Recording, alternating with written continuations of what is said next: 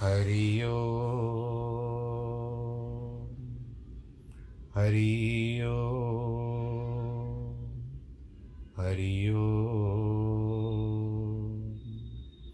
गुरुर्ब्रह्मा गुरुर्विष्णु गुरुर्देवो महेश्वरः गुरुर्साक्षात् परब्रह्म तस्मै श्री गुरवे नमः। विघ्नेश्वराय वरदाय सुरप्रियाय लंबोदराय सकलाय जगद्दिताय नागाननाय श्रुतियगविभूषिताय गौरीसुताय गणनाथ नमो नमस्ते। नाहं वसामि वैकुंठे योगिनां हृदयेन च मद्भक्तां यत्र गायन्ति तत्र तिष्ठामि नारद। जिस घर में हो आरती चरण कमल चितलाय तहाँ हरि वासा करे ज्योत अनंत जगाए।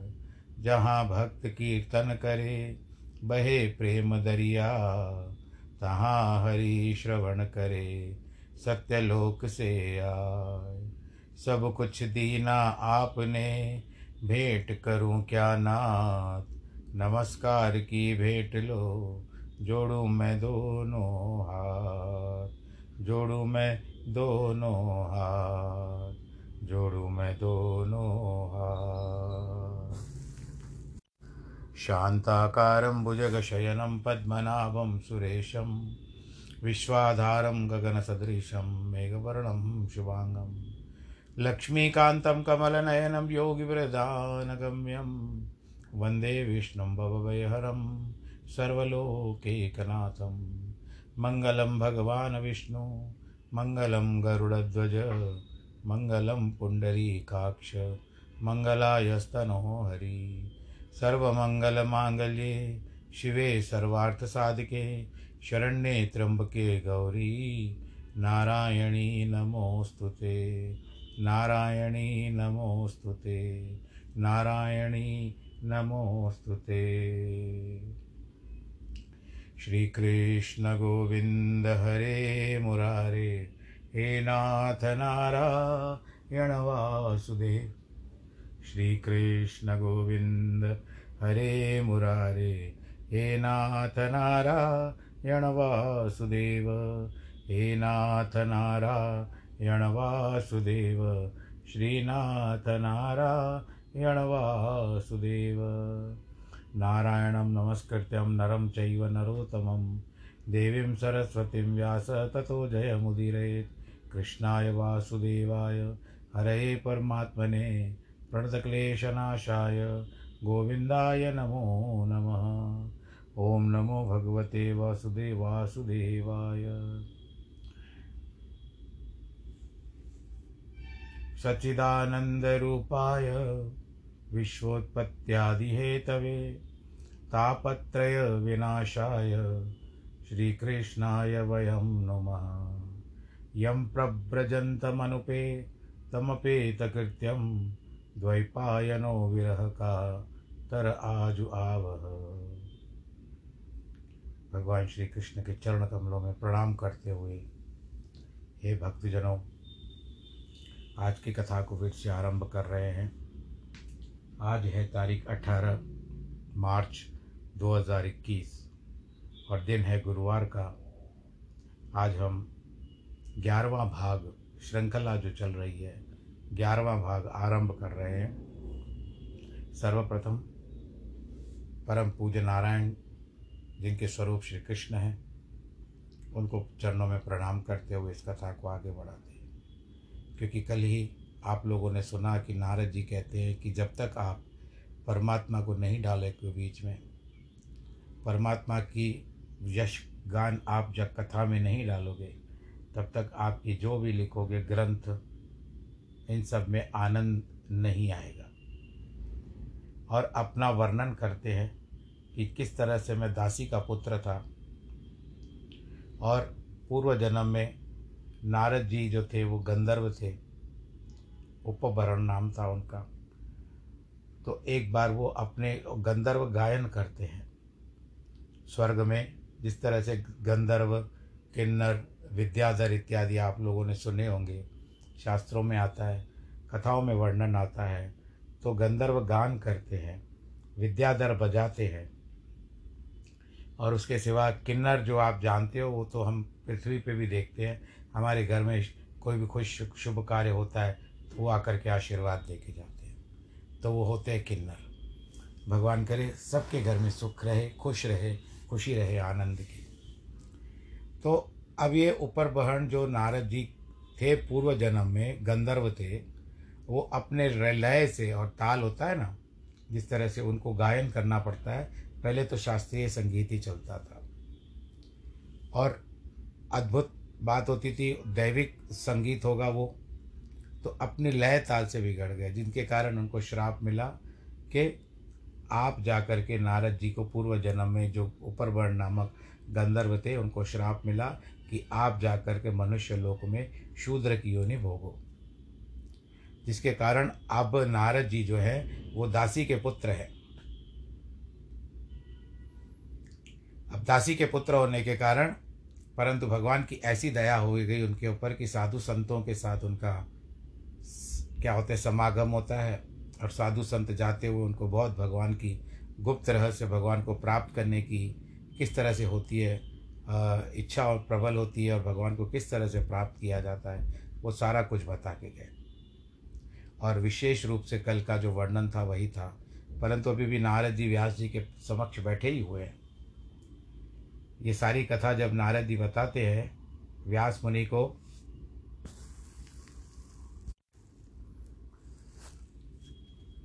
सत्यवती नंदन व्यास जी देव ऋषि नारद के जन्म कर्म की कथा सुन करके थोड़ा सा आश्चर्य में आ गए। नारद से पूछते हैं कि हे कृपा सिंधु, वह ज्ञानदाता भिक्षु जब सब चले गए तो उसके बाद आप लोगों जब आपने जब ज्ञान को प्राप्त किया तो उस प्रथम अवस्था में आपने क्या किया? हे स्वयंभू, आपने पिछली अवस्था कैसे व्यतीत की? जब काल आया तो वह शरीर कैसे त्याग दिया? हे सुर सप्तम, प्रथम कल्प का स्मरण तुमको कैसे बना रहा?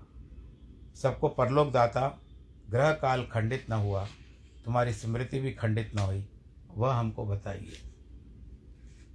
तब नारद जी कहते हैं व्यास जी को कि ज्ञानदाता भिक्षु जब चले गए तब आयु आदि में यह किया कि मेरी माता स्त्री स्वभाव मूढ़ दासी हो, कोई बात तक करनी जिसको ना आती हो। एक मैं था, उसको उसका अकेला बेटा, उसको मुझसे बहुत ज़्यादा प्यार था और मेरे निर्वाह की चिंता रात दिन करती रहती थी, परंतु मन में वह भी पराधीन और असमर्थ थी, जैसे काठ की पुतली नटुए के वश में रहती है, जिसको हम लोग कठपुतली कहते हैं। माता के स्नेह से मैं ब्राह्मण के पास रहता था, परंतु मन में दिन रात यह विचार करता रहता था कि मोह की फांसी किस दिन, इस मोह की फांसी से मैं किस दिन छूटूंगा। साधु लोगों की कृपा से अपने आप को पाँच वर्ष का नहीं समझता था। एक दिन मेरी माता उस ब्राह्मण के लिए दूध दोहने के लिए जाती थी। ऐसा भी वर्णन आता है कि यह जब साधु भिक्षु जा रहे थे तो नारद जी जो पूर्व जन्म में दासी की दासी पुत्र थे, उन्होंने भी उनके साथ जाने की इच्छा व्यक्त की, तो उन्होंने कहा नहीं हो सकता पुत्र, क्योंकि अभी तक तुम्हारी माता जीवित है और उनका निर्वाह तुम्हारे हाथों में, इसके लिए हम तुमको नहीं ले जा सकते, और तुमको ले गए तो तेरी माता अकेली पड़ जाएगी। तो अब वही माता जिस ब्राह्मण के घर में रहती थी उसके लिए सुबह सुबह को दूध लेने जाती थी, दूधने की जाती थी। अब एक दिन अकस्मात उस बेचारी को एक सर्प ने रास्ते में डस लिया, उसकी मृत्यु हो गई, उसका दाह संस्कार कर लिया।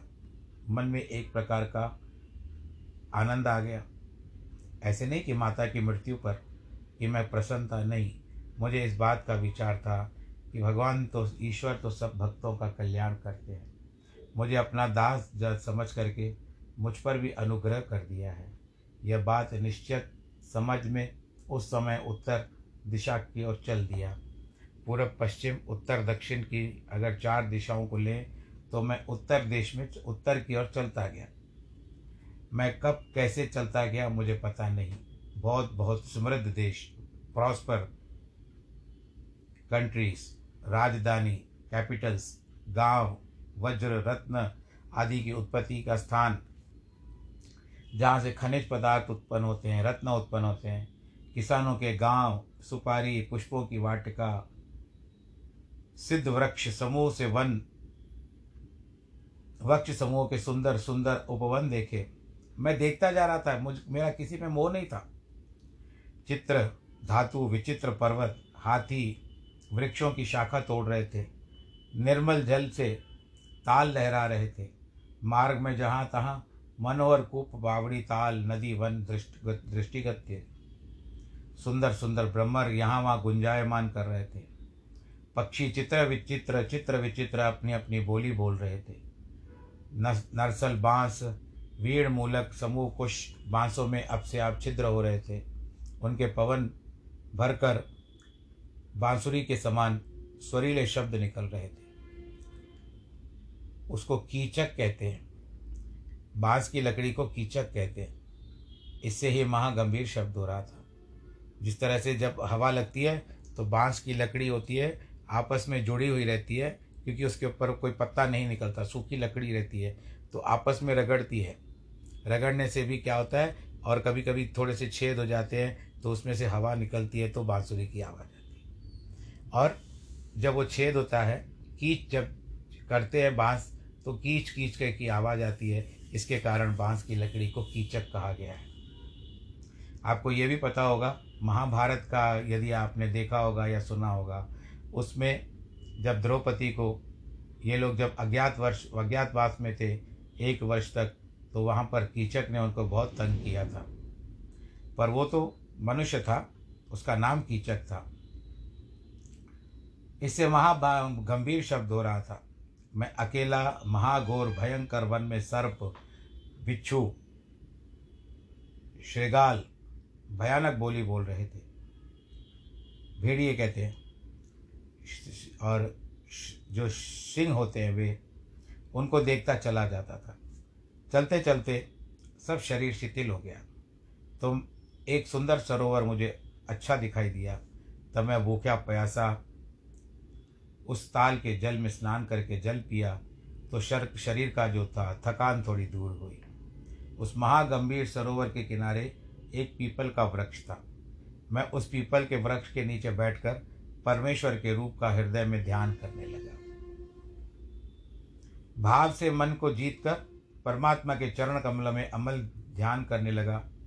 प्रीतिवश होकर के नेत्रों से आंसू बहने लगे। तब धीरे धीरे हृदय में भगवान वासुदेव का दिव्य रूप ऐसा दिखाई दिया कि पुरुष सुंदर स्वरूप, जिसके मुखारविंद का प्रकाश हजारों भास्कर, करोड़ों भास्कर यानी सूर्य, करोड़ों सूर्य की से अधिक चतुर्भुजी स्वरूप, भगवान जी के स्वरूप का वर्णन है यहाँ पर। चतुर्भुजी स्वरूप, एक हाथ में शंख, एक हाथ में चक्र, एक हाथ में गदा और एक हाथ में पद्म, चारों हाथों में लिए हुए भगवान जी को पीतांबर यानी पीला दुपट्टा, अंबर कहते हैं उस, उनको पहना हुआ है। वैजयंती माला भगवान जी के गले में है, कंठ में धारण किया हुआ है। यह वैजयंती माला उन चौदह रत्नों में से है। जब समुद्र मंथन हुआ था तो उसमें वैजयंती माला भी निकली थी, जिसको भगवान जी ने धारण किया था कि इसको तो मैं लूँगा, या उस समय देवताओं ने उनको भेंट दी थी, क्योंकि भगवान तो कोई इच्छा रखते नहीं है। किरीट मुकुट सिर पर धारण किए, त्रिभंगी छवि करे, मह मकराकृति कुंडल कानों में पहने। मकराकृति यानी मगरमच्छ जैसे आकार वाले कुंडल भगवान के कानों में पड़े रहे। श्याम स्वरूप, कमल नयन, लंबी भुजा यानी हाथ बड़े, तापहारिणी, चितवन, मंद मंद मुस्कुराते, भांकी झांकी दिखलाते मेरे सम्मुख आ गए। बोलो नारायण भगवान की जय। उस मनमोहक स्वरूप को देखते ही मैंने परमानंद होतित होकर के कहा, इसी सुंदर स्वरूप को मैं निहारता रहूं। प्रेम प्रीति के भाव से हृदय को मैं पुल मैं बहुत पुलकायमान हो गया, बहुत मन प्रसन्न हो गया कि वाह प्रभु, क्या तेरी लीला, कितना सुंदर स्वरूप है प्रभु। मुझे इस रूप को सदैव देखने दो, आपका दर्शन करता रहूं। मन महासुखी हो गया, आनंद के प्रवाह में मैं लीन हो गया। देह की सब सुध बिसर गई, परमानंद परमात्मा की परमात्मा की भी सुध नहीं रही। मैं अपने आप को भूल गया उस स्वरूप को देख करके। मन का सुखदायक शोकनाशक जो भगवान का रूप है वह एक संग हृदय में दिखाई दिया, तो मैं आनंद से देखता रहा। विवशता से मेरा मन कुछ खेदित हुआ, जब वह स्वरूप मेरे ध्यान से अकस्मात अंतर ध्यान हो गया। बोलो नारायण भगवान की जय। अंतर ध्यान हो गया। उस स्वरूप को देखने लिए मैंने हृदय से मैं बहुत ध्यान लगाया। जो स्वरूप मेरे मुझे दिखाई दिया था, अचानक अंधेरा छा गया। मेरे हृदय में ऐसा लग रहा था कि वो दीप जो टिमटिमा रहा था उसकी रोशनी से प्रभु के दर्शन का अवलोकन कर रहा था, पर वो कहीं भी नहीं था। सब शून्य हो गया। उस एकांत वन में परमेश्वर ने गंभीर देखा था, वह रूप कहीं नहीं दिखाई दिया। परमेश्वर ने गंभीर आकाशवाणी से मुझसे कहा। मैं इधर उधर जब झांकने लगा, प्रभु को पाने की चेष्टा करने लगा, तो भगवान जी ने आकाशवाणी की और मेरे मन के शोक को दूर किया। और कहते हैं कि देखो, बड़े खेद की बात है, इस जन्म में तू मेरा दर्शन करने के लिए योग्य नहीं था, क्योंकि जिनके हृदय में और मन में काम मल दग्ध नहीं हुए हैं, उन कुयोगियों को कभी भी मेरा दर्शन नहीं होता। हे पाप रहित, एक बार मैंने अपने स्वरूप तुझको इसलिए दिखाया है कि तेरे मन में अनुराग बढ़े मेरे प्रति, और जो मेरे चाहने वाले साधक लोग हैं वे सब कामादिक विषय का त्याग कर देते हैं। और थोड़ी सी सज्जनों की सेवा तेरी मति तू मुझ में अत्यंत दृढ़ हो गई। अब इस निंदित देह को त्याग कर तू मेरा पार्षद बनेगा, और मुझसे तेरी प्रीति सृष्टि के आदि अंत तक कभी तक नहीं छूटेगी। मेरी कृपा से तुझे इस जन्म का सब वृतांत स्मरण रहेगा।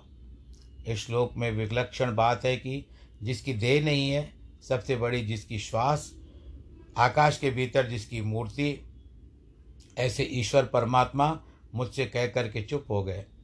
मैंने भी सब बड़ों की कृपा से उस पर ब्रह्म परमेश्वर को बारंबार प्रणाम किया और सब लज्जा त्याग कर भगवत भजन करने लगा।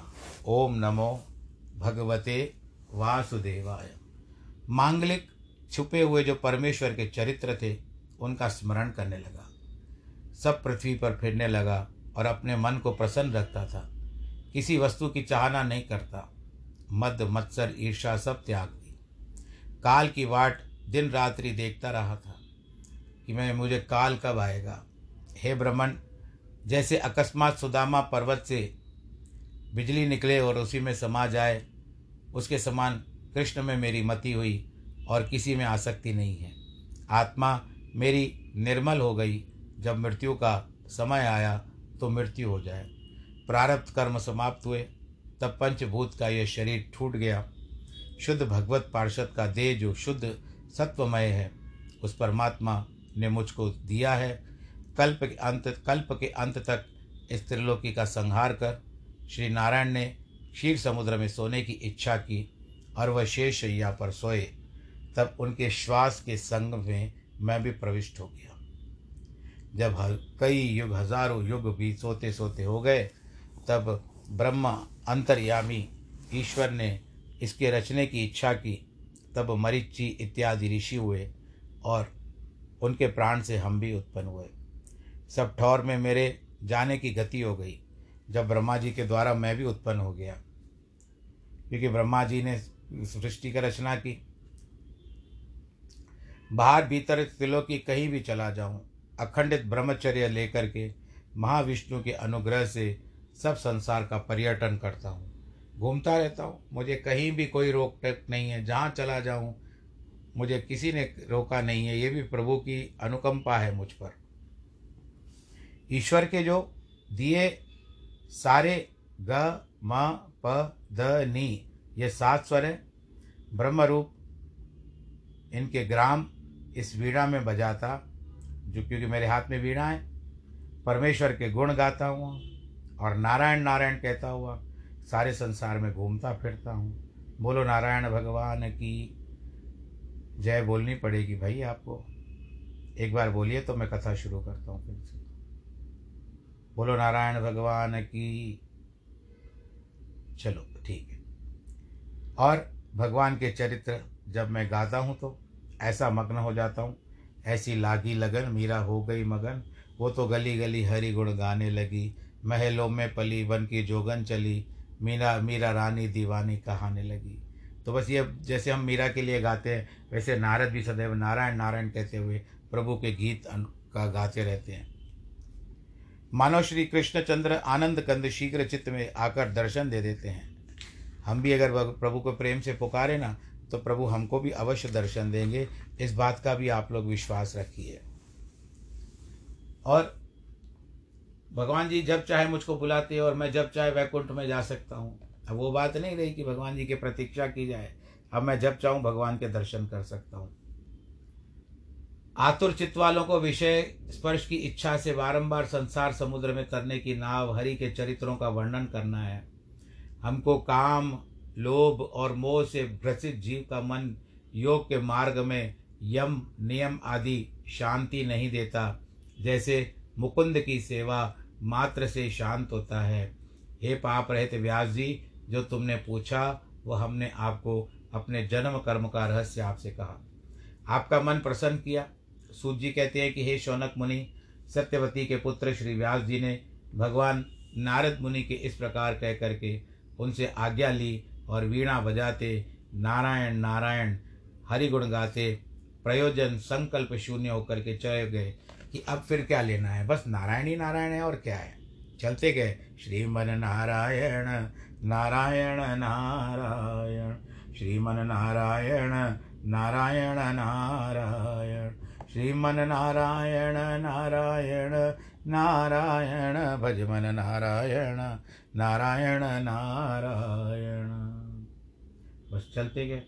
इसी तरह आनंदित अपने रास्ते मार्ग में चलते जाते हैं, आनंदित होते हैं, जो भगवान की कीर्ति गाते हैं आनंदित होते हैं, नित्य प्रति वीणा बजाते हुए। शौनक जी कहते हैं हे सूत जी, जब नारद जी चले गए तो उनका सब अभिप्राय सुनकर सर्वसमर्थ विभु व्यास जी ने कहा, सरस्वती नदी के किनारे ऋषियों का यज्ञ बढ़ाने वाले पश्चिमी की ओर पश्चिम की ओर शम्याप्रास नामक एक आश्रम था। उस आश्रम के चारों ओर बेर के वृक्ष शोभा दे रहे थे। उनकी शीतल छाया में व्यास जी बैठे आचमन के करके मन से परमेश्वर का ध्यान करने लगे। भक्ति योग से अपने निर्मल मन को निश्चल किया और पूर्ण पुरुष का दर्शन हुआ। उनके अधीन जो माया है उसको भी देखा। जिस माया से मोहित होने से जीव त्रिगुण से परे भी आत्मा को देह रूप मानता है, उस देह में जो सुख दुख होते हैं वे आत्मा में मानता है। अनर्थ नाशक साक्षात भक्ति योग भगवान में जब लोग न जब लोग न करने लगे तो व्यास जी ने श्रीमद् भागवत की संहिता बनाई। संकलन भी कहते हैं इसको। दिस श्रीमद् भागवत संहिता के हित चित्त से सुनने से श्री कृष्णचंद्र आनंद कंद परम पुरुष के चरणारविंदों में मोह शोक जरा यानी बुढ़ापा सुख प्रकाश नाश होता है। सुख प्रकाशक भक्ति पुरुषों में उत्पन्न होती है। व्यासदेव श्रीमद् भागवत की संहिता रचकर शोध करके अपने पुत्र सुखदेव जी को पढ़ाने लगे। सुखदेव जी सदा निवृत्ति मार्ग में लगे रहते हैं। शौनक ऋषि कहते हैं कि हे सूत जी, जो सदा निवृत्ति मार्ग में लगे रहे, सब संसार में जिनका त्याग आत्मा में रमण करते रहे, ऐसे सुखदेव जी जिस कारण ऐसी भारी संहिता पढ़ाने में अभ्यास किया। सूत जी कहते ऋषियों, आत्माराम क्रोध अहंकार रूपी गांठें दूर हो गई। ऐसे मुनि लोग फल की इच्छा नहीं करते, बिना ही फल परमेश्वर की भक्ति करते हैं।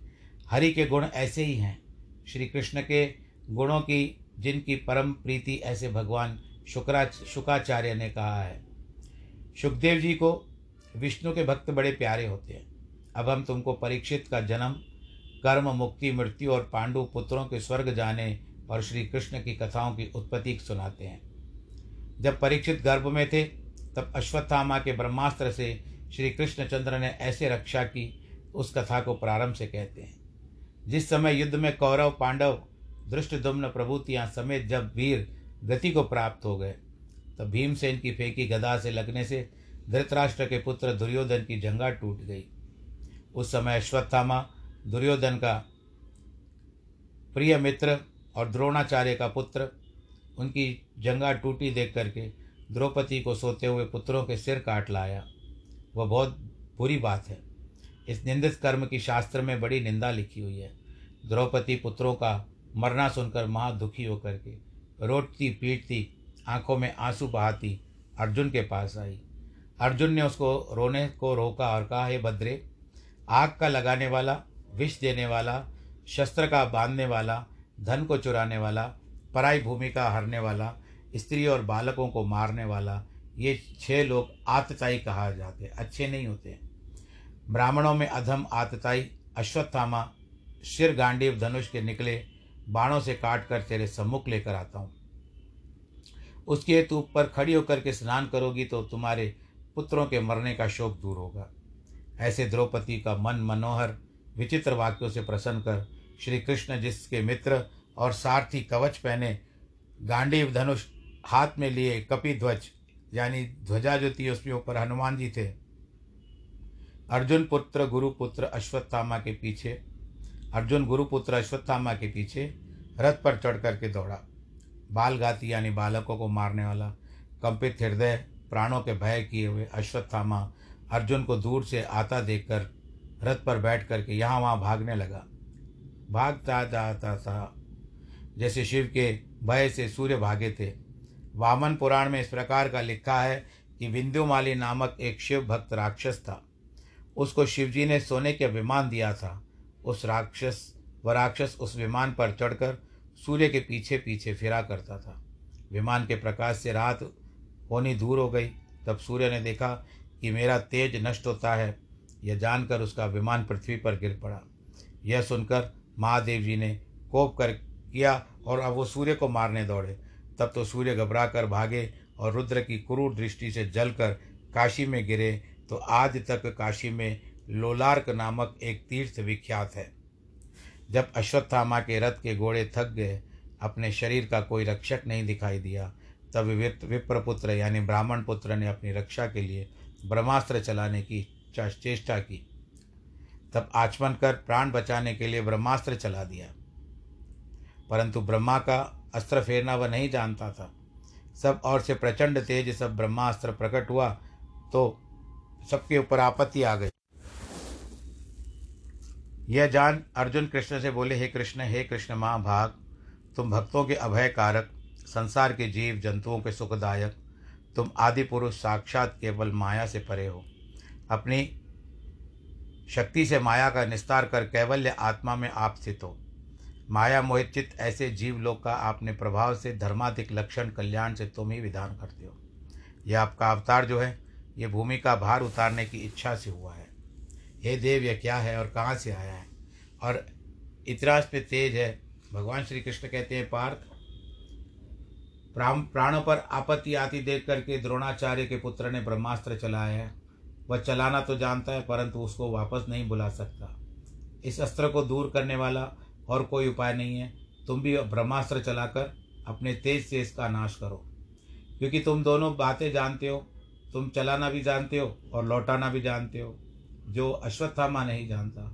सूजी कहते, ऋषियों, शत्रुनाशी अर्जुन ने भगवान की बात सुनकर जल से आचमन कर श्री कृष्ण महाराज की परिक्रमा करके उस ब्राह्मण पर ब्रह्मास्त्र चला दिया। तब दोनों ब्रह्मास्त्र परस्पर लड़ने लगे। इतना तेज महाप्रचंड पृथ्वी आकाश को ढककर महाप्रलय जैसे समय हो गया, जैसे महाप्रलय में संकर्षण के मुख से अग्नि निकलती है। उस दोनों ब्रह्मास्त्र को तेज महाघोर त्रिलोकी को फूंके डालता था। प्रजा त्राही त्राही करने लगी। प्रलय का समय आ गया। जिस तरह से आखिर वासुदेव का मत देकर अर्जुन ने दोनों को शांत करके अपने वास बुला लिया। बड़े वेग से उसको पकड़कर गौतम वंश की गौतमी कृपी के कठोर पुत्र अश्वत्थामा को क्रोध से लाल लाल तांबे के रंग से नेत्र किए यज्ञ के पशु भांति बांध लिया और शोक योग धनंजय की कर्मनिष्ठा देखकर कृष्ण सेना निवास स्थान में लेकर बलपूर्वक रस्सी से वैरी को बांध करके अर्जुन से बोले, हे पार्थ, ये अधम ब्राह्मण राक्षस कर राक्षस रक्षा करने योग्य नहीं है, इसको अभी मार डालो। इस पापी ने सोते निरपराध बालकों को मारा है।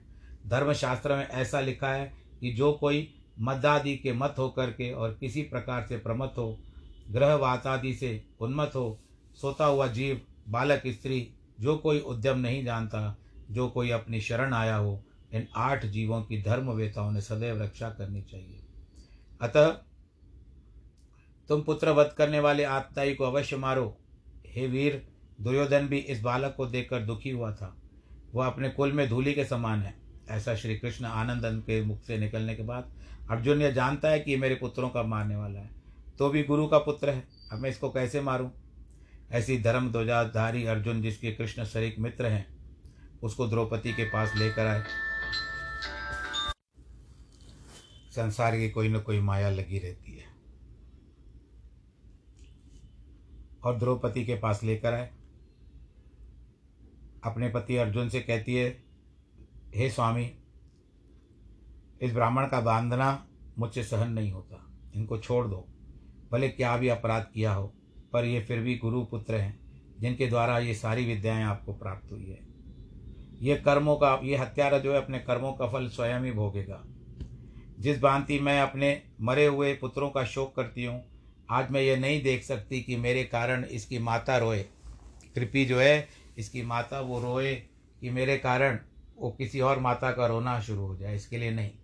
मैं रो रही हूँ, ठीक है, वो मेरे भाग्य में होगा, मेरे कर्मों में होगा, मेरे पुत्रों की आयु उतनी होगी, इसके लिए मैं आपको कहती हूँ कि इसको छोड़ दो। क्योंकि उन भगवान द्रोणाचार्य ने ही आपको पुत्र तुल्य समझा, और वो आपने पुत्र से ज़्यादा आपको शिक्षा सिखाई है। और मैं मरे हुए पुत्रों का शोक करूँगी, समय मरहम भर देगा, सब छोड़ दे सकते। इसलिए धर्म के माँ भाग, आप कुरु कुल को श्रेष्ठ कष्ट न दीजिए। बारंबार पूजन और वंदन करके योग्य ब्राह्मण है। पतिव्रता गौतमी, इसकी माता सोच न हो, क्योंकि जैसे मेरे सुख पर आंसू बारंबार सलिल धारा में चले जाते हैं, मैं सिर पटक पटक कर रो रही हूँ, तो क्या मेरे पुत्र वापस आ जाएंगे। ब्राह्मण कुल जिस पर कोप करे, चाहे वह कैसा भी राजा हो, उसका वंश परिवार क्षण मात्र में ब्रह्म तेज से भस्म हो जाता है। सूजी बोलते हैं, ब्राह्मणों, निष्कपट, धर्मशिला, शांत स्वभाव वाली द्रौपदी के वचन सुनकर के धर्म पुत्र युधिष्ठिर ने बड़ी प्रशंसा की। नकुल, सहदेव, सात्यकी, अर्जुन, देवकी नंदन भगवान, जो स्त्रियां वहां प्रस्तुत थी, द्रौपदी की बात सुनकर के बहुत प्रसन्न हुए। उस समय भीमसेन द्रौपदी की बातों को सुनकर के बड़े क्रोध से कहते हैं, ऐसे दुष्ट को मारना ही अच्छा है, क्योंकि अपने मित्र दुर्योधन का और अपने दोनों का कुछ प्रयोजन सोते हुए बालकों को मारने से नहीं चूका। तुमने अश्वत्थामा के सिर को काटने की प्रतिज्ञा की थी, वह अपनी प्रतिज्ञा को पूरी करो, और तुम कहते हो कि हमने ब्रह्म हत्या का कलंक लगेगा। अरे, इसमें ब्रह्म अंश और ब्राह्मण का एक भी कर्म बाकी बचा नहीं है, इसने बड़ा भारी अपराध किया है। राजाओं का धर्म है, ऐसे मनुष्यों को अवश्य मारना चाहिए। भीमसेन की बात सुनकर के द्रौपदी और अर्जुन की ओर देखकर कृष्ण भगवान ने अपना चतुर्भुज स्वरूप धारण किया। बोलो नारायण भगवान की जय। और मुस्कुरा करके कहते हैं, भगवान श्री वासुदेव जी, कृष्ण जी, ये कहते हैं कि आतताई वध के योग्य है। हम मानते हैं कि इसने पाप कर्म किया है, और ब्राह्मण को मारना नहीं चाहिए। दोनों बातें हमने कही है, परंतु ब्राह्मण के लिए देह दंड देना उचित नहीं है। हमारी आज्ञा है कि सदा ब्राह्मणों की रक्षा करो, उनको धन दो, पूजा करो। ब्राह्मण कैसा ही अपराध करे, परंतु वो वध के योग्य नहीं है। ये तो उस समय भगवान की है, पर आजकल कोई ब्राह्मण के से द्वारा कोई भारी भार भूल हो जाए, नहीं होगा वो, क्योंकि कानून सबके लिए एक है। आजकल संविधान एक है, सब कुछ एक है, कोई भी नहीं छूट सकता है। उस समय यह नहीं देखा जाएगा, क्योंकि संविधान जात पात नहीं देखता। आज की बात कह रहे हैं, तो आज की तारीख में अगर ब्राह्मण कर्म भी करेगा तो उतना ही दोषी कहलाएगा। अब उस समय भगवान जी ने क्षमा कर दिया है ब्राह्मण को, तो बात अलग है, परंतु वर्तमान संविधान में ऐसी कोई भी क्या कहते हैं, सुविधा नहीं है ब्राह्मणों को छोड़ने की, क्योंकि आज संसार एकमय है, एक रस है, सब कुछ एक जैसा है। जो करेगा उसको, और जो करता भी है, भले कोई भी क्षत्रिय हो ब्राह्मण है, मैं ये कहना नहीं चाहता, परंतु जो कर्म कर्म करेगा और वो उसके ऊपर कार्रवाई हो तो अच्छा है। इसको सहर्ष स्वीकार करना चाहिए। मेरी प्रसन्नता से करो, द्रौपदी को प्रसन्न करो। सूत जी बोले, हरि के हृदय की बात जान करके अर्जुन ने क्या किया, अश्वत्थामा के मस्तक की मणि अपनी तलवार की नोक से चीर करके निकाल दी और उसका आधी मूछ और सर मोड़ दिया,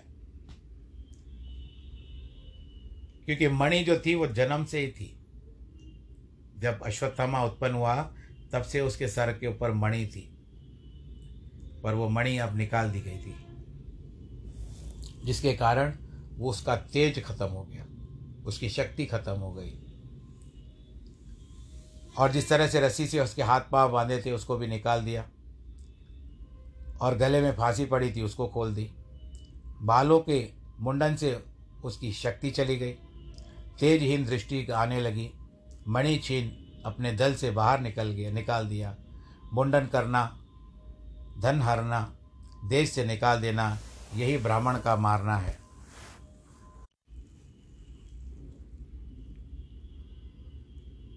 और देह दंड तो हत्या है। सब पांडव शोक से व्याकुल होकर द्रौपदी को आगे कर अपने जिनकी पुत्रों की मृत्यु हो चुकी थी उनको वो दाह संस्कार करने के लिए चले गए। अश्वत्थामा ने जब दुर्योधन से कहा था कि मैं उनको मार करके लाता हूँ, क्योंकि अगर तुम जीते नहीं हो तो मैं पांडवों को भी नहीं जीता छोड़ूंगा, ऐसा कह करके वो रात को गया और जा करके आज, परंतु भगवान श्री कृष्ण को पता था कि अश्वत्थामा कोई कांड करेगा, इसके लिए इन पांच पांडवों की सुरक्षा का दायित्व मुझ पर है। इसके लिए उन्होंने क्या किया, उस दिन सभी से कहा, पांचों पांडवों को, कि आज जो इस शिविर में, ये मुख्य शिविर जो है, यहाँ पर आप अपने बालकों को सुलाइए, पांचों पुत्रों को सुलाइए। तो उनकी आज्ञा कोई टालता नहीं था, उनके स्थान पर उनके ही जैसे उनके पुत्र लगते थे, जिस तरह से युधिष्ठिर के पुत्र युधिष्ठिर जैसे, और भीमसेन के पुत्र भीमसेन जैसे, अर्जुन के पुत्र अर्जुन जैसे, नकुल के पुत्र नकुल जैसे, सहदेव के पुत्र सहदेव जैसे, वैसे ही स्वरूप प्रतकाठी वैसी थी। तो जिसके कारण वो वैसे ही उनको सुला दिया गया था। उसी शिविर में सब लोग सोए हुए थे। जब उनको मार दिया, सर काट दिए उनके, और दौड़ता हुआ आया, बड़ी प्रसन्नता, क्योंकि अंधेरे में दिखाई नहीं दे रहा था। उसने यही समझा कि पांचों पांडवों को मार दिया है। उन सर को पक, सरों को पकड़ करके, पांच सर थे हाथ में पांचों भाइयों के, और उनके सर लेकर के बड़ी प्रसन्नता से लेकर के दुर्योधन के पास भी आया। दुर्योधन को हाथ में दे करके कहता है, देखो भ्राता, मैंने आपसे जो वचन दिया था वो उसको पूरा किया है। तो दुर्योधन बहुत प्रसन्न था, अंधेरे में दिखाई नहीं दिया था, तो उन सर को, उनको सरों को लेकर के हाथ में दबा रहा था। इतने वज्र जैसे हाथ थे उनके, दुर्योधन के मृत्यु के समय भी, कि वो सर टूट जाते थे, तोड़ देता था उनको। जिस तरह से ना एक गर्मी निकालती, एक फ्रस्ट्रेशन निकाल निकाल रहा था, वो अपनी आग निकाल रहा था, अपने शरीर की अग्नि निकाल रहा था, तो टूट रहे थे वो सर। परंतु जैसे भीमसेन का पुत्र का सर आया, वो टूट गया, तो दुर्योधन समझ गया, अरे भाई अश्वत्थामा, तुमने ये बहुत गलत कर दिया। अरे तुम तो उन पांच पांडवों को नहीं मार कर आए हो, उसको कृष्ण फिर बचा करके ले गया, उसके पुत्रों को तुमने मार दिया है। क्या कर दिया तुमने, निरपराध बालकों का तुमने मार दिया है, ये मेरे लिए अच्छी बात नहीं है। ऐसा कह करके दुर्योधन की मृत्यु हो गई थी। और इसका कारण, क्योंकि बताते हैं कि दुर्योधन की जो जन्म कुंडली है उसमें ऐसा लिखा हुआ था कि जब दुर्योधन को एक ही समय में खुशी और दुख प्राप्त होगा, प्रसन्नता और दुख प्राप्त होगा, उसी समय दुर्योधन की मृत्यु हो गई। तो खुशी तो प्राप्त हुई कि पांचों पांडव मर गए, लेकिन दुख इस बात को हुआ कि जिस पांडव की वो कल्पना कर रहा था मर गए, वो पांडव नहीं उनके पुत्र थे। इस शोक में दुर्योधन की मृत्यु हो गई। तो यह बात होती है। आज के प्रसंग को समाप्त करने का भी समय आ गया है। आप सब लोग प्रसन्न रहें, आनंद के साथ रहें। जिनके वैवाहिक वर्षगांठ है, जन्मदिन है, उनको ढेर सारी बधाई। आप अपना ख्याल रखिए। सर्वे भवन्तु सुखिनः। सर्वे सन्तु निरामया, सर्वे भद्राणि पश्यन्तु, मा कश्चित् दुःखभाग् भवेत्। नमो नारायण।